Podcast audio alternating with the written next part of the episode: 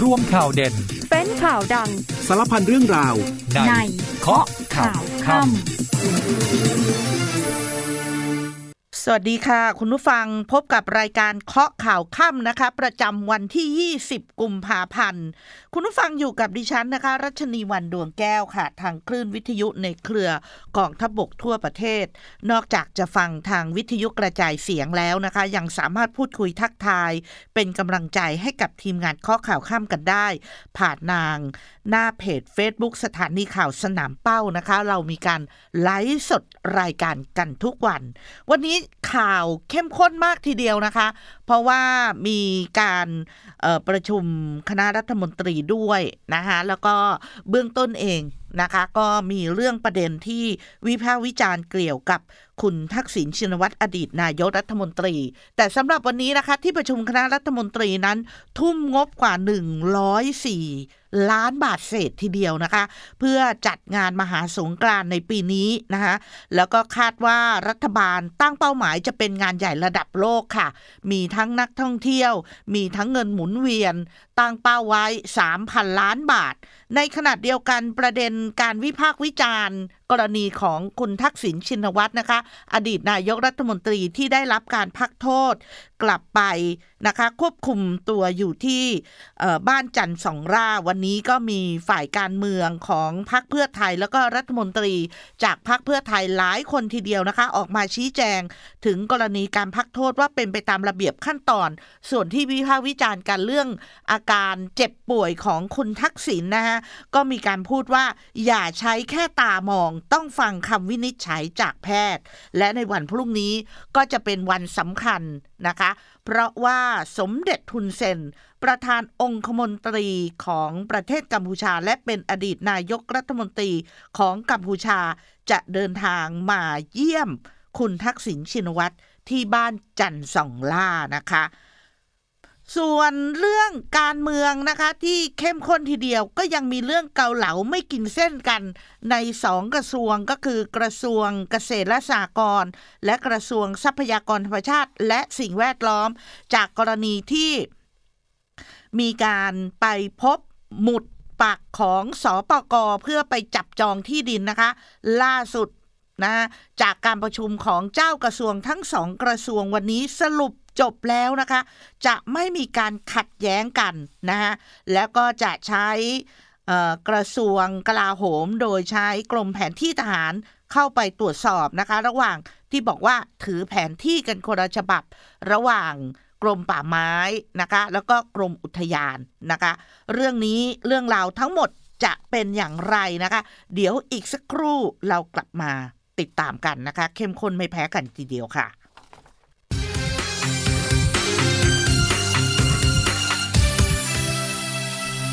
กลับมาติดตามข้อข่าวข้ามนะคะ อย่างที่บอกกันนะคะวันสงกรานนะคะ ถือว่าเป็นวันสำคัญทีเดียว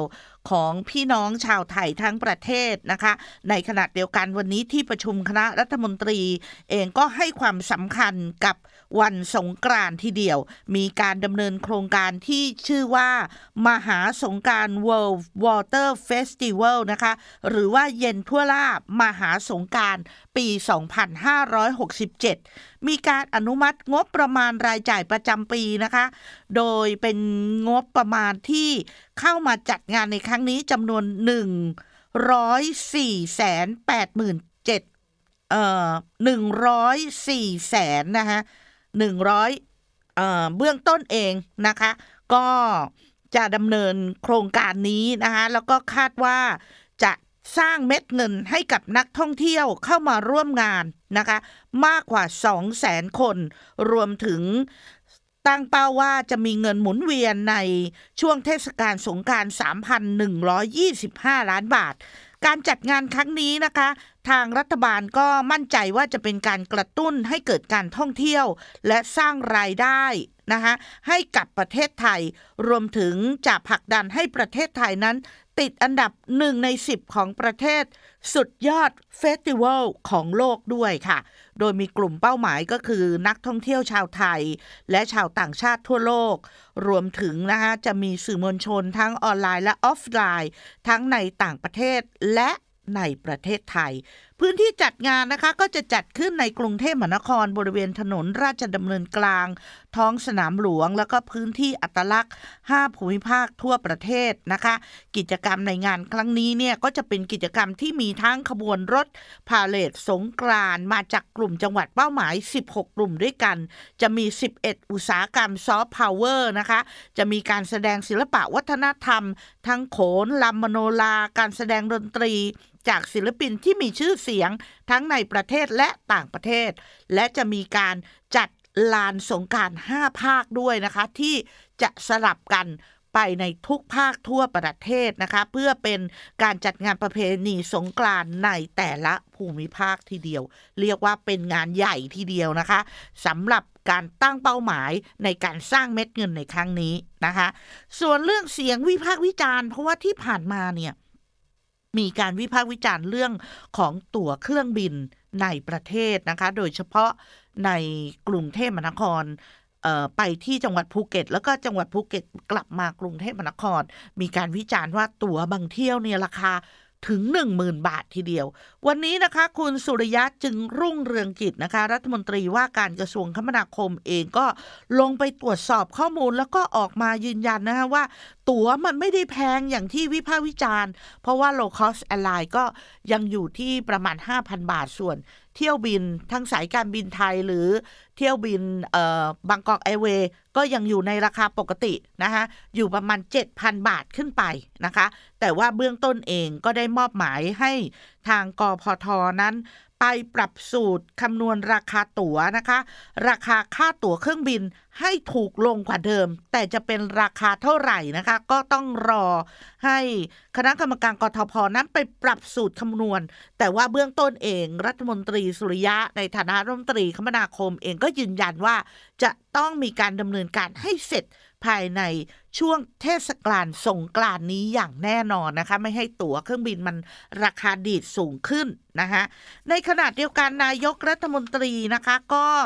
ยังกล่าวเพิ่มเติมในที่ประชุมครมว่าในการจัดงานนะเเกี่ยวกับเรื่องของสงกรานก็ดี หรือว่าปีนี้ เป็นปีมหามงคลก็ดี ก็ได้ขอความร่วมมือจากไร้หน่วยงานและทุกภาคส่วนนะคะ ร่วมกันดูแลพื้นที่แล้วก็รักษาความสะอาดในพื้นที่สาธารณะในการจัดงานด้วยนะคะ ในขณะเดียวกันที่ประชุมคณะรัฐมนตรีในวันนี้ยังมีการยกเว้นฟรีวีซ่าให้กับนักท่องเที่ยวคาซักสถานไปอีก 6 เดือนจนถึง 31 สิงหาคม เพราะว่าที่ผ่านมาถือว่าเป็นกลุ่มที่เข้ามา จับจ่ายใช้สอยเงินนะคะ ในประเทศและยังเห็นชอบนะคะ ให้มีการจัดการประชุมคณะรัฐมนตรี นอกสถานที่ในวันที่ 18 ถึง 19 มีนาคมนี้ ที่จังหวัดพะเยาอีกด้วยนะคะสำหรับวันนี้นะคะ นายกรัฐมนตรีเองก็มีการพูดถึงเรื่องของการออกมาโพสต์ในโซเชียลมีเดียเกี่ยวกับเรื่องของการห่วงตัวเลข และก็มีการเสนอว่าควรจะมีการปรับลดอัตราดอกเบี้ย หลังจากที่สภาพัฒนาเศรษฐกิจและสังคมแห่งชาตินั้น ออกมาถแถลง GDP ไตรมาสที่ 4 ว่าประเทศนั้นเติบโตเพียง 1.7%ตลอดทั้งปี 2566 ก็เติบโตเพียง 1.9%นะคะ ท่านนายกรัฐมนตรีบอกว่าไม่ได้เป็นการกดดัน แล้วก็ไม่ได้มีการพูดคุยกับหน่วยงานต่างๆ แต่เป็นเรื่องของความอิสระของหน่วยงานต่างๆนะคะ ไม่ว่าจะเป็นธนาคารแห่งประเทศไทยก็ดี เพราะว่าส่วนตัวไม่ได้มีอำนาจในการสั่งการ เพียงแต่ฝากข้อคิดว่าการมีอิสระไม่ได้หมายความว่าจะไม่คำนึงถึงชีวิตความเป็นอยู่ของพี่น้องประชาชนนะคะแต่นายกรัฐมนตรีก็บอกว่า ก็อยากจะให้หน่วยงาน นะคะที่เกี่ยวข้องกับคณะกรรมการนโยบายการเงินนั้น ไปพิจารณาเรื่องของลดอัตราดอกเบี้ย แต่ว่าจะเป็นประชุมเมื่อไหร่นะคะ ก็ถือว่าเออแล้วเป็นเรื่องของแต่ละหน่วยงานที่จะต้องมีการนัดหมายหารือกันนะคะแต่ว่าเบื้องต้นเองก็ทราบว่าการประชุมจะเกิดขึ้นอีกครั้ง ในเดือนเมษายนนี้คิดว่าอีกประมาณ 2 เดือน นายกรัฐมนตรีก็ใช้คำว่า ก็อยากจะขอรบกวนให้ช่วยพิจารณาด้วยนะคะสำหรับที่ประชุมคณะรัฐมนตรีวันนี้นะคะ วาระสำคัญยังมีเกี่ยวกับเรื่องของการโยกย้ายนะคะ แล้วก็มีการปรับข้าราชการระดับสูงในกระทรวงมหาดไทยถึง 10ตำแหน่งด้วยกัน โดยเฉพาะมีการตั้งข้อสังเกตนะคะ เกี่ยวกับตำแหน่งของคุณชัยวัฒน์นะคะชื่นโกสุม อธิบดีกรมการพัฒนาชุมชนปรับเปลี่ยนนะคะไปเป็นเก้าอี้ผู้ว่าราชการจังหวัดนครราชสีมา และให้คุณสยามสิริมงคล จากผู้ว่าราชการจังหวัดนครราชสีมา ขึ้นมาเป็นอธิบดีกรมพัฒนาชุมชนนะคะ ประเด็นนี้เนี่ยถูกวิพากษ์วิจารณ์ว่าเป็นการลดขั้น เป็นการลดเด็กเกรด หรือเป็นการเตะตัดขากันหรือไม่ทำให้ปลัดกระทรวงมหาดไทยนะคะ คุณสุทธิพงศ์จุนเจริญนั้นออกมาชี้แจงว่าประเด็นการโยกย้ายสองตำแหน่งนี้ คุณชัยวัฒน์จากอธิบดีกรมพัฒนาชุมชน ไปเป็นผู้ว่าราชการจังหวัดนครราชสีมานั้น ได้มีการพูดคุยส่วนตัวกับคุณชัยวัฒน์แล้ว แล้วก็เป็นการตัดสินใจเลือกที่จะดำรงตำแหน่งผู้ว่าราชการจังหวัดนครราชสีมาเอง เพื่อทำหน้าที่บำบัดทุกบำรุงสุขให้กับพี่น้องประชาชน แล้วก็เป็นจังหวัดที่เป็นภูมิลำเนาของภรรยาของคุณชัยวัฒน์ด้วยนะคะ แล้วก็ปฏิเสธว่า ไม่ใช่เรื่องของการเตะตัดขานะคะ เพราะว่าเป็นเรื่องของการพูดคุยกันก่อนหน้านี้แล้ว แล้วก็เบื้องต้นเองนะคะทางปลัดกระทรวงมหาดไทย คุณสุทธิพงษ์เองก็บอกว่า คุณสยามสิริมงคล ผู้ว่าราชการจังหวัดนครราชสีมาที่เลื่อนขึ้นไปนั่งเป็นอธิบดีกรมการพัฒนาชุมชนนั้น ถือว่าเป็นบุคคลที่มีความรู้ความสามารถ ที่จะสามารถขับเคลื่อนพัฒนาคุณภาพชีวิตของพี่น้องประชาชนในภาพรวมได้นะคะ ส่วนอีกตำแหน่งหนึ่งนะคะ คืออธิบดีกรมที่ดินวันนี้แต่งตั้งคุณพรพศ เพนพาดนะคะ แทนตำแหน่งที่ว่างลงค่ะ ในขณะเดียวกันคุณอนุทินชาญบุรกุลนะคะ รัฐมนตรีว่าการกระทรวงมหาดไทยก็กล่าวถึงการโยกย้าย ที่ถูกวิพากษ์วิจารณ์จากตำแหน่งอธิบดีมาเป็นผู้ว่าราชการจังหวัด คุณอนุทินบอกว่า ถือว่าเป็นตำแหน่งที่อยู่ในระนาบเดียวกัน แต่คนที่คิดนะคะ อยากจะให้คิดว่า บางทีการเป็นกัปตันเรือเล็ก ก็ดีกว่าเป็นนายท้ายเรือใหญ่ เช่นเดียวกัน นะคะ นี่ก็ถือว่าเป็นการปรับเปลี่ยนนะคะ ในกระทรวงมหาดไทยในวันนี้ที่มีเสียงวิพากษ์วิจารณ์ตามมากันเยอะนะคะไปดูเรื่องปัญหาสองกระทรวงแต่ในพักเดียวกันนะคะก็วันนี้ถือว่าทุกอย่างจบแล้วค่ะ เพราะว่าปัญหาระหว่างกระทรวงทรัพยากรธรรมชาติและสิ่งแวดล้อม และกระทรวงเกษตรและสหกรณ์นะคะ หลังจากที่มีปัญหาการเกี่ยวกับเรื่องของการพบหมุดปริศนาที่ถูกปักอยู่นะคะ ในพื้นที่อุทยานแห่งชาติเขาใหญ่วันนี้นะคะร้อยเอกธรรมนัฐพรมเผ่ารัฐมนตรีว่าการกระทรวงเกษตรและสหกรณ์ นะคะและพลตำรวจเอกพัชรวาทวงสุวรรณรองนายกรัฐมนตรี และรัฐมนตรีว่าการกระทรวงทรัพยากรธรรมชาติและสิ่งแวดล้อม ซึ่งทั้งสองท่านนะคะก็ถือว่าอยู่ในพักการเมืองเดียวกัน มีการนัดหารือกันก่อนการประชุมคณะรัฐมนตรีนะคะ หลังจากนั้นคุณธรรมนัฐบอกว่า กรณีปัญหาพิพาทจุดหมุดนิรนามที่สำนักงานปฏิรูปที่ดินเพื่อการ เกษตรกรรม หรือว่าสปก4.01 นะคะ ไปปักไว้ในเขตอุทยานแห่งชาติเขาใหญ่ ซึ่งพบว่าเป็นจุดที่มีความซับซ้อนกัน 3 หน่วยงาน ทั้งกรมป่าไม้ กรมอุทยานแห่งชาติ และสปกยืนยันนะคะว่าทุกฝ่ายนั้นต่างคงต่างทำหน้าที่ตัวเองนะคะแล้วก็ทั้งสองกระทรวงก็มาหารือแก้ไขปัญหา โดยจะยึดตาม หลักของกฎหมายนะคะ เบื้องต้นเห็นตรงกันที่จะให้กรมแผนที่ทหารมาเป็นผู้ชี้ขาดนะคะ เพราะว่าแต่ละฝ่ายนั้นก็ถือแผนที่กันคนละฉบับนะคะและถ้าพิสูจน์ว่าเป็นพื้นที่ของสอปกก็จะนะคะเบื้องต้นเองจะทำเป็นป่าชุมชนจะไม่มีการจัดสรรที่ดินทำกินนะคะ โดยคุณธรรมนัฐบอกว่าต่อไปนี้พื้นที่ตรงไหนที่เป็นเขตรอยต่อ ระหว่างสปก กรมอุทยานจะไม่มีการนำมาจัดสรรที่ดินเป็นเด็ดขาดนะคะ แล้วก็เบื้องต้นเองรอยต่อนี้นะคะ เพราะว่าถ้าหากไปจัดสรรให้กับชาวบ้าน มันก็จะเกิดปัญหาเอ่อหนีไม่พ้นที่รัฐบาลจะต้องมาตามแก้ไขนะคะ ในขณะเดียวกันวันนี้นะคะ ทางคุณธรรมนัฐเองก็พูดถึงว่ากระทรวงเกษตรและสหกรณ์ได้มีการตั้งคณะกรรมการสอบสวนข้อเท็จจริงในการออกสอปก โดยเลขาที่การสปกรได้สั่งย้ายเจ้าหน้าที่สปกรในพื้นที่จังหวัดนครราชสีมานะคะจำนวน 6 คนให้ไปช่วยราชการที่สปกรส่วนกลาง ตามระเบียบราชการก็คือใช้เวลาตรวจสอบข้อเท็จจริงประมาณ 30 วัน แต่กรณีนี้เนี่ยแม้ว่าการสอบสวนตรวจสอบข้อเท็จจริง จะไม่พบความผิดหรือข้อบกพร่องใด ๆ ก็จะไม่มีคำสั่งยกย้าย ให้กลับไปปฏิบัติหน้าที่ในตำแหน่งเดิมค่ะ คุณธรรมนัฐบอกว่า เพื่อเป็นกรณีตัวอย่างไม่ให้เกิดเหตุการณ์แบบนี้เกิดขึ้นอีกนะคะ ส่วนพลตำรวจเอกพัชรวาทวงสุวรรณนะคะ รัฐมนตรีว่าการกระทรวงทรัพยากรธรรมชาติและสิ่งแวดล้อมบอกว่าวันนี้พูดคุยกัน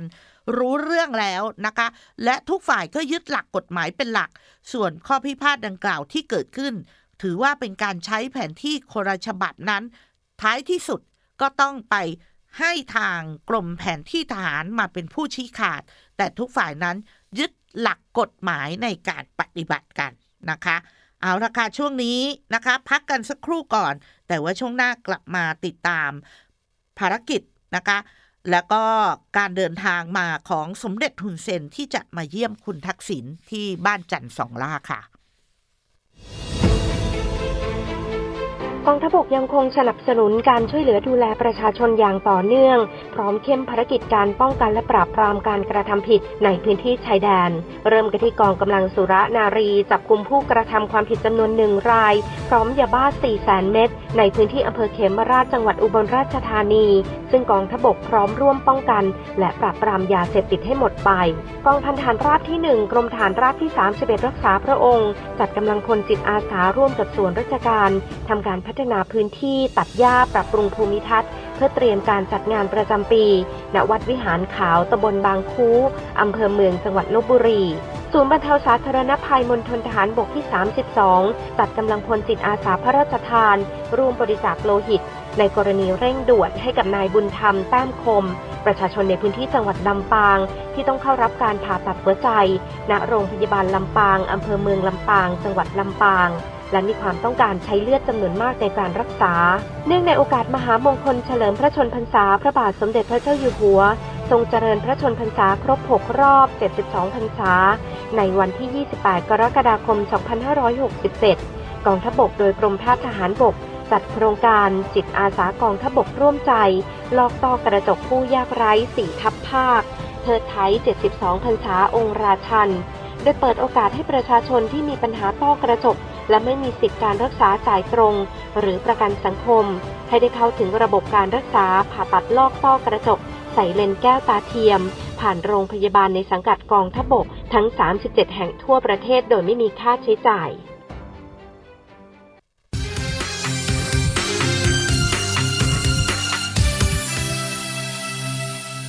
กลับมาติดตามข่าวค่ำในช่วงสุดท้ายนะคะ เป็นที่แน่ชัดแล้วว่าสมเด็จอัครมหาเสนาบดีเดโช หุ่นเซนหรือสมเด็จหุ่นเซนประธานคณะองคมนตรีกัมพูชา อดีตนายกรัฐมนตรีกัมพูชานะคะ จะเดินทางเข้าเยี่ยมคุณทักษิณชินวัตรนะคะ ที่บ้านพักซอยจรันสนิทวง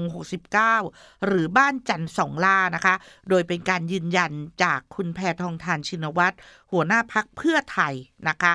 โดยสมเด็จอัครมหาเสนาบดีเดโชฮุนเซน หรือว่าสมเด็จฮุนเซนนั้นนะคะ จะเดินทางมาถึงประเทศไทยในวันพรุ่งนี้ เวลา 10นาฬิกา30 นาที จากนั้นจะเดินทางเข้าเยี่ยม คุณทักษิณที่บ้านพักจันทร์สงลาทันที และจะมีกำหนดการเดินทางกลับในเวลาประมาณ 14 นาฬิกา คุณแพทองทานนะคะบอกว่า สมเด็จฮุนเซนกับคุณทักษิณนั้นจะร่วมรับประทานอาหารเที่ยง โดยคุณแพทองทานหรือว่าคุณอุ้งอิง จะไปร่วมรับประทานอาหารด้วยเช่นกัน โดยถือเป็นหมายส่วนตัวนะคะ ซึ่งหลังจากที่คุณทักษิณได้รับการพักโทษ ก็ได้มีโอกาสได้พูดคุยกับสมเด็จฮุนเซน และน่าจะมีความห่วงใย คุณทักษิณจึงมีการนัดหมาย โดยตรงกับคุณทักษิณที่จะเดินทางมาเยี่ยมเยียนกันสำหรับอาการของคุณทักษิณในขณะนี้ มีอาการความดันโลหิตสูงเล็กน้อย แต่ไม่ถึงขั้นต้องกลับไปรักษาตัวที่โรงพยาบาลค่ะ คุณแพนทองทานยังบอกด้วยนะคะว่าสภาพจิตใจของคุณทักษิณตอนนี้ค่อยๆดีขึ้น และได้สอบถามหลายๆคนที่อยู่ในที่เดียวกันนานๆบอกว่าต้องใช้เวลาในการปรับตัว ประเด็นกรณีของคุณทักษิณที่ได้รับการพักโทษนะคะ แล้วก็